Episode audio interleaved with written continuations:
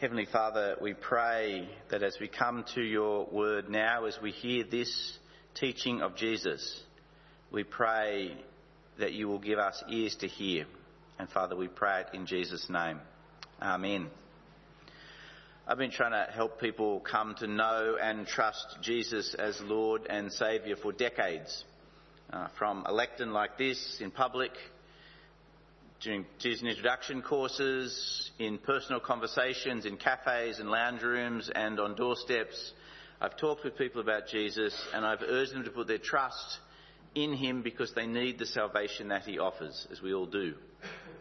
And that means I've had lots of conversations that have gone nowhere or somewhere negative. If you compare the number of words about Jesus that I've spoken in those contexts with the number of people I've seen come to faith in Jesus, it's a pretty low margin investment. And then there are those who seem to start off the Christian life, the life of Christian faith, full of energy and enthusiasm. But then they fade out and disappear, or just look awkward when you run into them at the shops. Am I doing it wrong? We get such good news about Jesus. Surely everybody should respond in faith if that's true, right? Am I not communicating it right? Am I using the wrong words? Am I not packaging it slickly enough? Should I, I use more diagrams or pictures or something?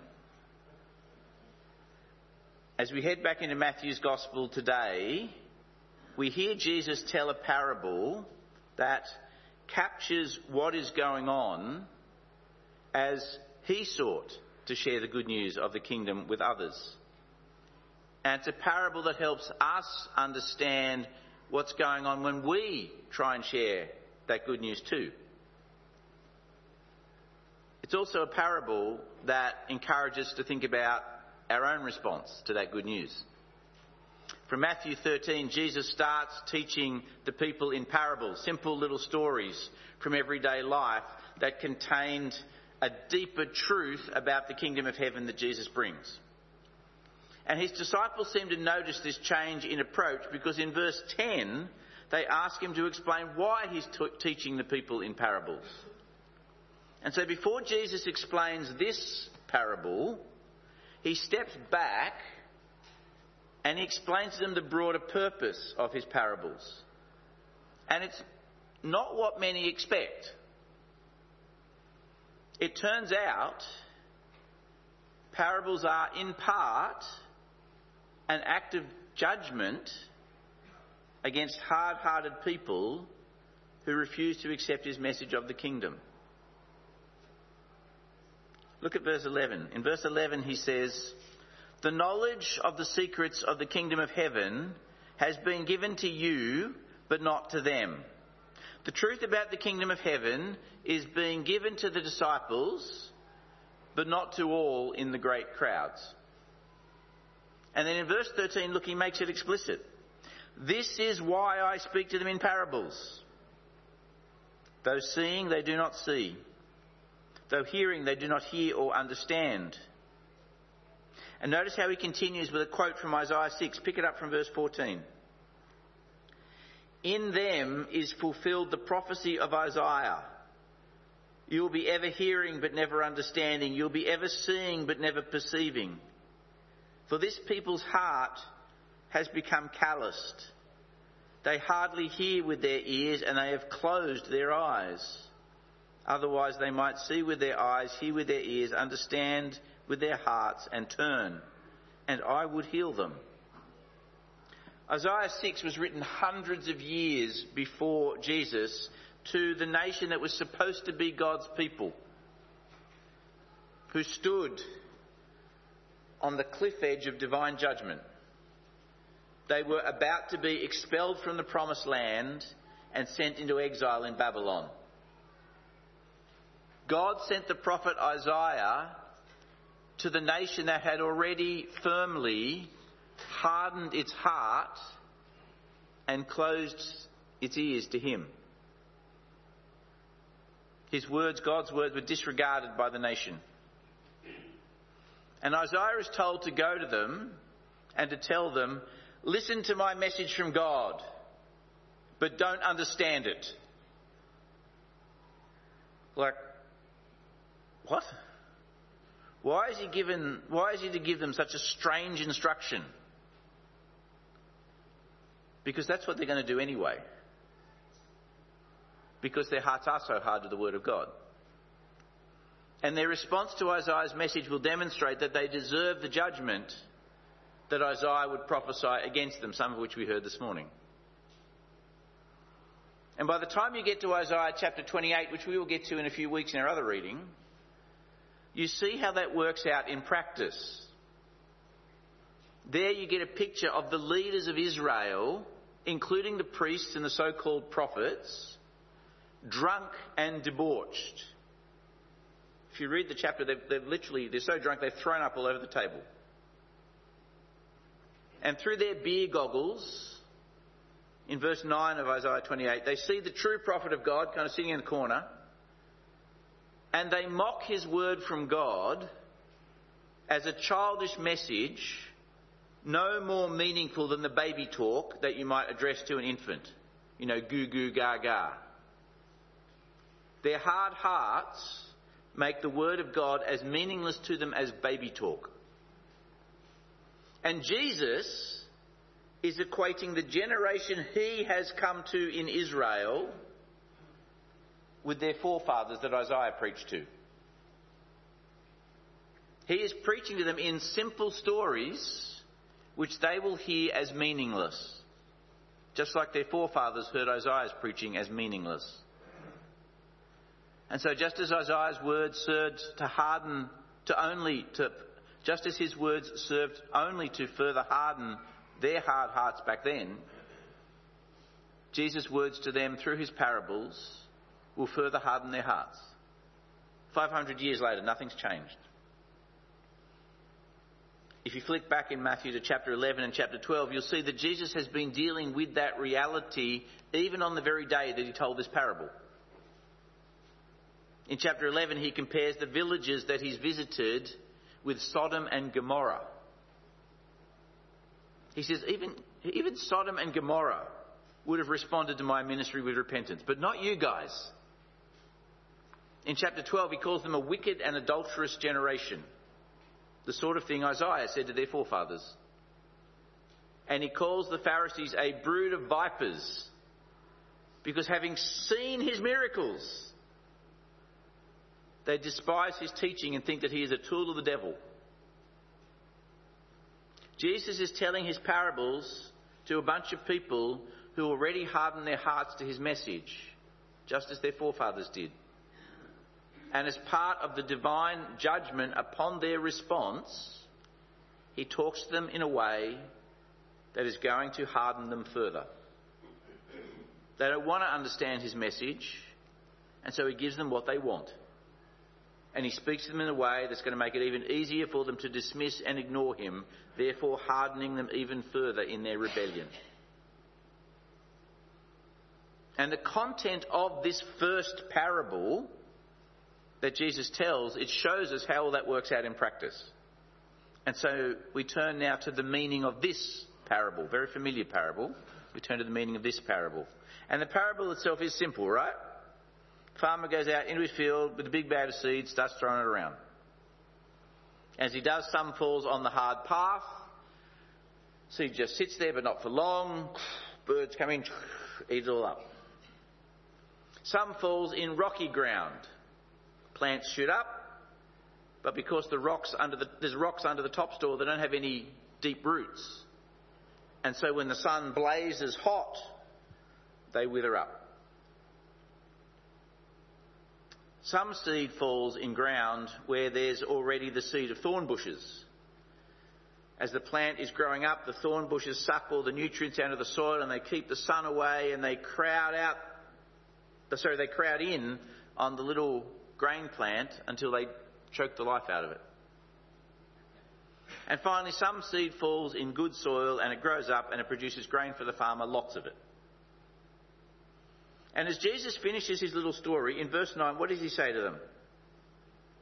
He who has ears, let him hear. He who has ears, let him hear. He speaks in parables to confirm the rightness of his judgment against those who refuse to hear. And yet he's clearly implying not everybody will refuse to hear the deeper truth that he is sharing in this parable. The disciples, they have ears to hear. And so from verse 18, he tells them to listen as he explains the meaning of the parable. Seed is the message of the kingdom, uh, and the four different sorts of soil represent four different responses to that message. Firstly, seed that falls along the path. It represents the sort of response that Isaiah 6 was all about. Hard hearts are like hard path, and the truths of the kingdom do not penetrate at all. The evil one snatches the gospel away so that it can't do its life giving work. Plenty of times I've shared the news about Jesus with people and got nowhere.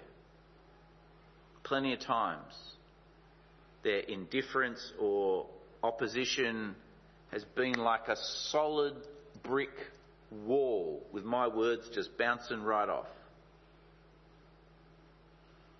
But it's not always like that. Second sort of soil seems to receive the seed of the word with great joy. They're full of enthusiasm for Christ. They read every book you give them. They attend every seminar we run.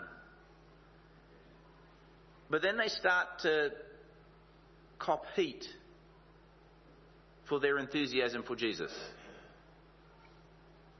The friend that grows distant because they got religion. The, the mocking of other kids in the playground at lunchtime. The co worker or the neighbour who doesn't approve of Christianity makes a lot of snarky comments. Or worse, the boss or the spouse who is anti and makes life difficult. And the heat's too much. The spiritual roots are too shallow. And so they give up on following Jesus to avoid the heat and the hassle. And the word produces nothing lasting in their life. Seen that too. The third sort of soil represents another person who starts well. They receive the word of God, but like weeds crowding out a plant, and if you want a demonstration of that, just come to our place and look in the front garden anytime you like. But the weeds, that like weeds crowding out a plant, the worries of this life and the deceitfulness of wealth choke the spiritual life out of them. And I don't know how many times I've seen that happen. People like the idea of Jesus, but they care more about other things. One of the guys who taught me the gospel growing up started working for a global investment bank and he became all about the dollars and the corner offers. And he, he got the Porsche, got the nice house in a posh suburb, but he no longer trusts Jesus or has a place in the eternal kingdom. How many times have I seen one of our young adults full of enthusiasm for Christ, but desperate not to be alone? They start going out with somebody who doesn't love Jesus, and that one act of hardening their heart to God's word begins the process of hardening that chokes the spiritual life out of them in the end. How many times have I seen that happen? One of the most tragic situations is the kids who get the spiritual life choked out of them by parents who name Jesus as Lord and Saviour, but who focus them on their academic achievements and their extracurricular activities and developing their social life, and they never invest in discipling their own children in the faith, as God commands them to do. They are literally planting the weeds that will choke the spiritual life out of their kids. At the other end, there are the people whose life is focused on finally the chance to retire and fill the day with hobbies and pleasures. things that are okay in themselves, good things, fun things, scuba diving. But they can become everything to the point that God ends up playing second fiddle. I still remember the time that a retired guy, not even with grandkids, a retired guy told me he was too busy for growth group. And he was really busy because he was surrounded by thorn bushes and weeds, which he had planted. And fourthly, there's the good soil. Jesus explains this is the person who hears and understands the Word of God. It is received both with ears and with hearts. They trust what they hear. They believe whatever it is that Jesus is teaching them, and they take it to heart and they respond with the response of faith. And this means they yield a crop for God. How awesome to do that. They yield a crop for God. Jesus doesn't fully describe what that fruitful life looks like here. You kind of need to read the whole of Matthew's gospel to get the sense of that. But it begins with faith and repentance, with trusting in a way that transforms, with trusting in a way that transforms. It involves trusting Christ so that you want to rely on Christ and you want to be like Christ and you want to obey Christ. This is the meaning of Jesus' parable. And having heard it, it's important that we hear his call. He who has ears, let him hear. He who has ears, let her hear. What are some of the things we need to hear? Well, firstly, hear that no matter how clearly, faithfully, and winsomely you share the good news about Jesus, there will often be a negative response. That was true even when Jesus was the one sowing the word. We will often sow seeds that do not produce fruit. But sowing the word is what we're called to do. And it's really only God who knows what sort of soil we're sowing into, right? And I know that can be frustrating, I know it can be disappointing. But don't give up. Secondly, the knowledge of the secrets of the kingdom are given. They are a divine gift. And so the first task of making disciples is to pray that God will make the people we're trying to reach good soil. We need to pray that God will have mercy on them and open their ears and hearts. As we sow the seed, we need to pray. Thirdly, when someone does respond to the message of Christ with a profession of faith in Christ and a desire to repent, we should recognise the twin dangers they face from the scorching sun and the choking thorns. We need to do some gardening work to help them be well established. We need to be realistic with them about the pressures that go with following Jesus so that they understand the cost. We need to ensure they've grasped that Revelation 7 vision we talked about last week so they are equipped to persevere despite those pressures. We need to teach them to pray so that they have divine strength and protection to face them. We need to help them recognize the temptations of the world all around them and to spot the lies and the deceptions that go with those temptations. And we need to teach them the better way that God intends for His people. We need to break up some rocks and we need to pull out some weeds to help them be well established. And we need to be a little bit careful with declaring victory too early. If you know somebody who is new to Christ, invite them into your growth group. Encourage them to be at church with you every week so the gardening work is going on. Could you often meet up and read the Bible with them yourself, have a coffee once a week? Parents, that gardening work is your God given responsibility with your own kids. Are you faithful in your obedience to that command? Fourthly, finally, if we have ears to hear, we should ask ourselves, which soil does God see when He looks at me? Does He see hard path? Well, if you recognise your, that about yourself today, that is a gift from God. If you recognise that about yourself today, that is a gift from God. Choose to be the good soil and trust the guy who gave the parable who went on to die for you. Tell me you want to do Jesus' introduction. Let's together get on with yielding a crop for God. Does he see rocky soil? Do you hide your light under a bushel because you cannot stand the thought of being made uncomfortable about your faith?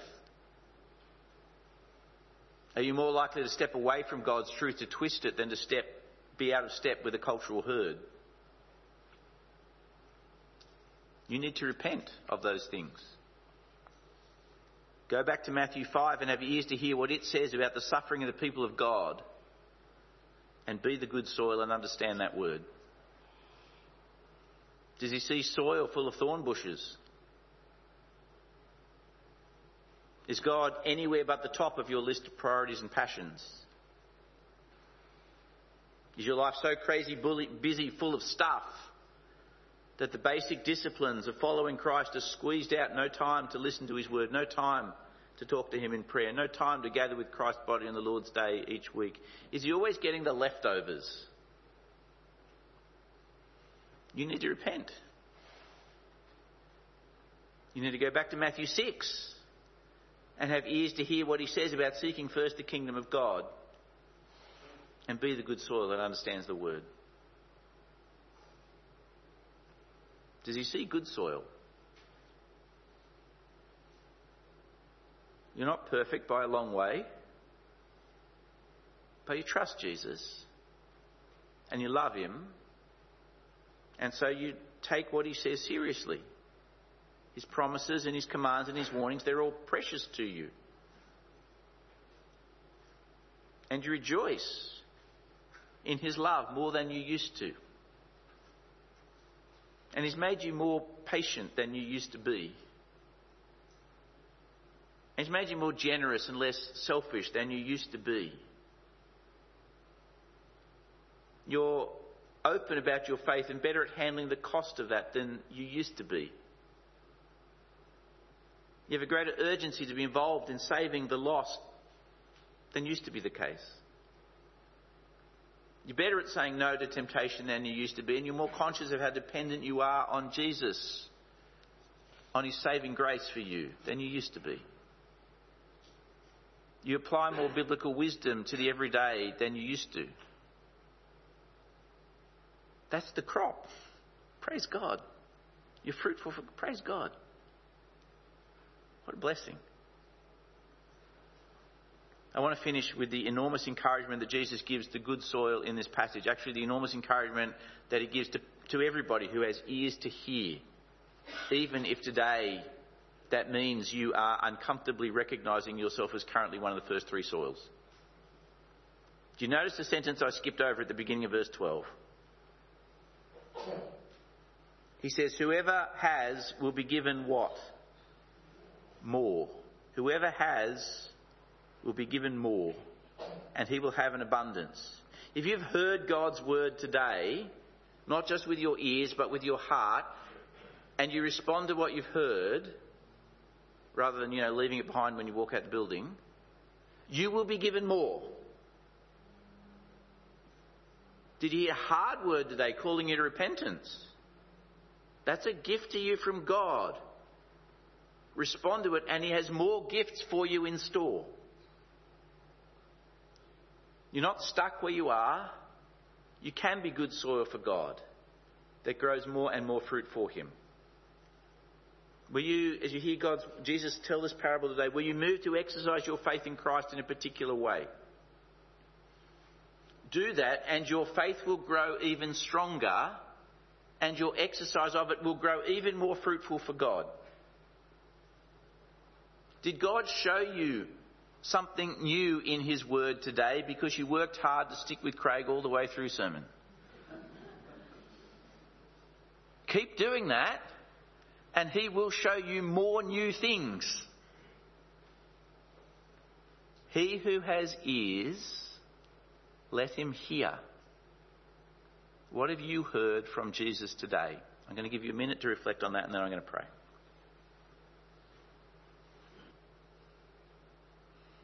Heavenly Father, bless us with ears to hear. In your grace and your mercy, make our hearts ever and always and only good soil. Lead us to produce crops for you. What a privilege, Father. Lead us to live lives that are fruitful for your glory. And Father, as part of that, make us people who sow the seed, the seed of your word. People who know that that's not always going to have a positive response, but who sow it anyway because the good soil is there because you produce it in your grace and your mercy. And Father, where we have had ears to hear, and it's been a hard thing we had to hear today, lead us to repentance, the repentance that you want. There are people in this room whose heart has been hard to you, Father, and they've recognised that today. Make them good soil, fill them with faith. There are people who have been spiritual cowards and who have planted a veritable garden of weeds around themselves, placing themselves in enormous spiritual danger. Father, cause them to recognise that today and to repent and to become good soil that produces a crop for you with deep roots and fruitful branches. Father, there is nothing, there is no greater privilege than producing a crop for you, a harvest for you, fruit for you. And so, Father, we pray, make us those people, and we pray it in Jesus' name. Amen.